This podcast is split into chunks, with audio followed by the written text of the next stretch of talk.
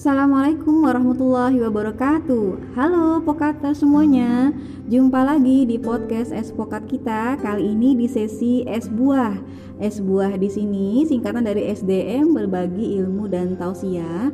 Kali ini bersama saya Rika Rianti dari SDM Wilayah 2 Nah Kira-kira mulai kecium nggak aroma seger es buahnya nih Pokaters? Iya bener, di sesi ini kita mau berbagi sedikit ilmu dan saran mengenai hal-hal yang terjadi di, sekitaran Pokaters ya. Dan kalau ada yang mau ikutan sharing ilmunya di sini, kita open banget. Yang penting selalu pantengin edisi-edisi es Pokat selanjutnya ya. Baiklah, di edisi perdana ini kita akan angkat tema mengenai cinta. Wih, langsung deg-degan nggak nih? Kenapa kita bahas tema ini? Karena Tema ini memang paling mendunia ya, Pokaters ya. Dari manusia gunung sampai manusia laut, dari penghuni gedung-gedung pecakar langit sampai penghuni gubuk reot, semua itu punya prosesi tersendiri mengenai cinta. Kenapa? Karena cinta itu sendiri sifatnya abstrak, tidak terlihat, tidak bisa diraba, tapi terasa. Cintalah yang membuat kita mampu hidup, bernafas, dan berpikir. Cinta juga loh yang membuat Allah menuliskan kalamnya dalam bentuk ayat-ayat cinta yang mampu menjadi pemandu kita sampai akhir zaman. Insya Allah. Sekarang gimana sih caranya kita mengemas cinta yang sudah ada nih dengan baik agar cinta yang kita punya tuh arahnya sesuai koridor dari Allah? Ini jawabannya sih simpel aja Pokatus yaitu ke mana kita arahkan cinta kita. Nah itu mulai dalam nggak? Jadi gini, setiap manusia punya cinta yang bisa dibagi untuk orang sekitarnya.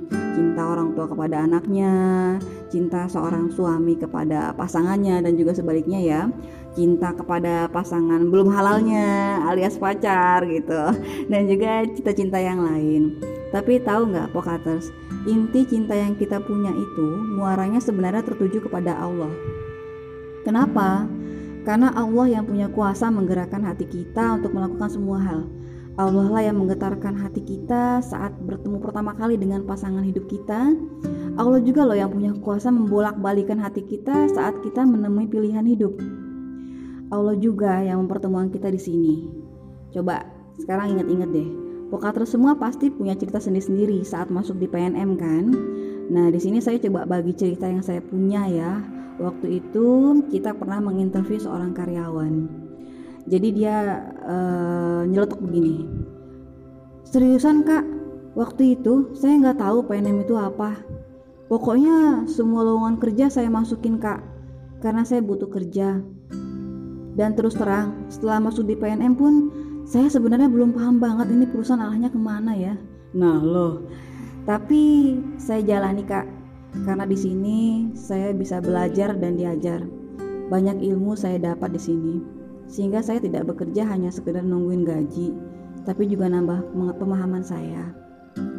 Lalu saya tanya nih, Pak Pokaters, apa yang kamu dapatkan setelah bekerja di sini?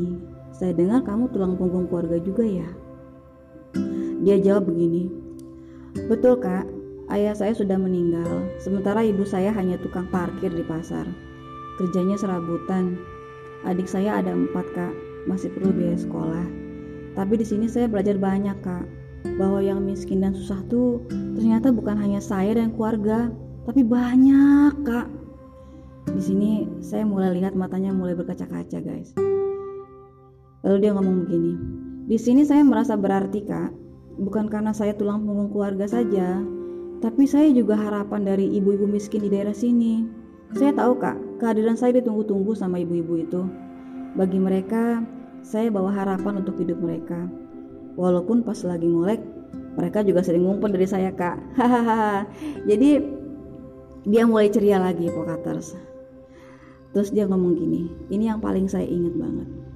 Saat ini saya ingin terus di sini kak, sampai maksimal kemampuan saya atau sampai perusahaan masih mau pakai saya.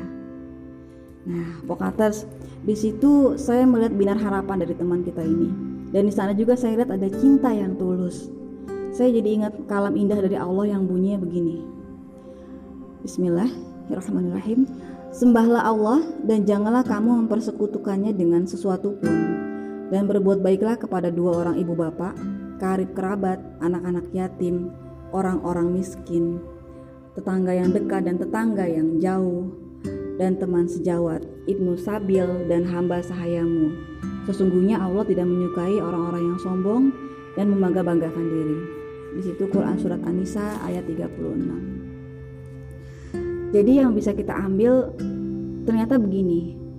Ketika hidup kita bermakna untuk orang di sekeliling kita, wah subhanallah, itulah cinta sejati dan kebahagiaan yang hakiki, uh, Cinta itu harus punya arah, karena cinta itu memperbaiki, cinta itu meredam gelisah, dan jika cinta itu memang kita tujukan ke Allah, maka semua prosesnya insya Allah akan dimudahkan.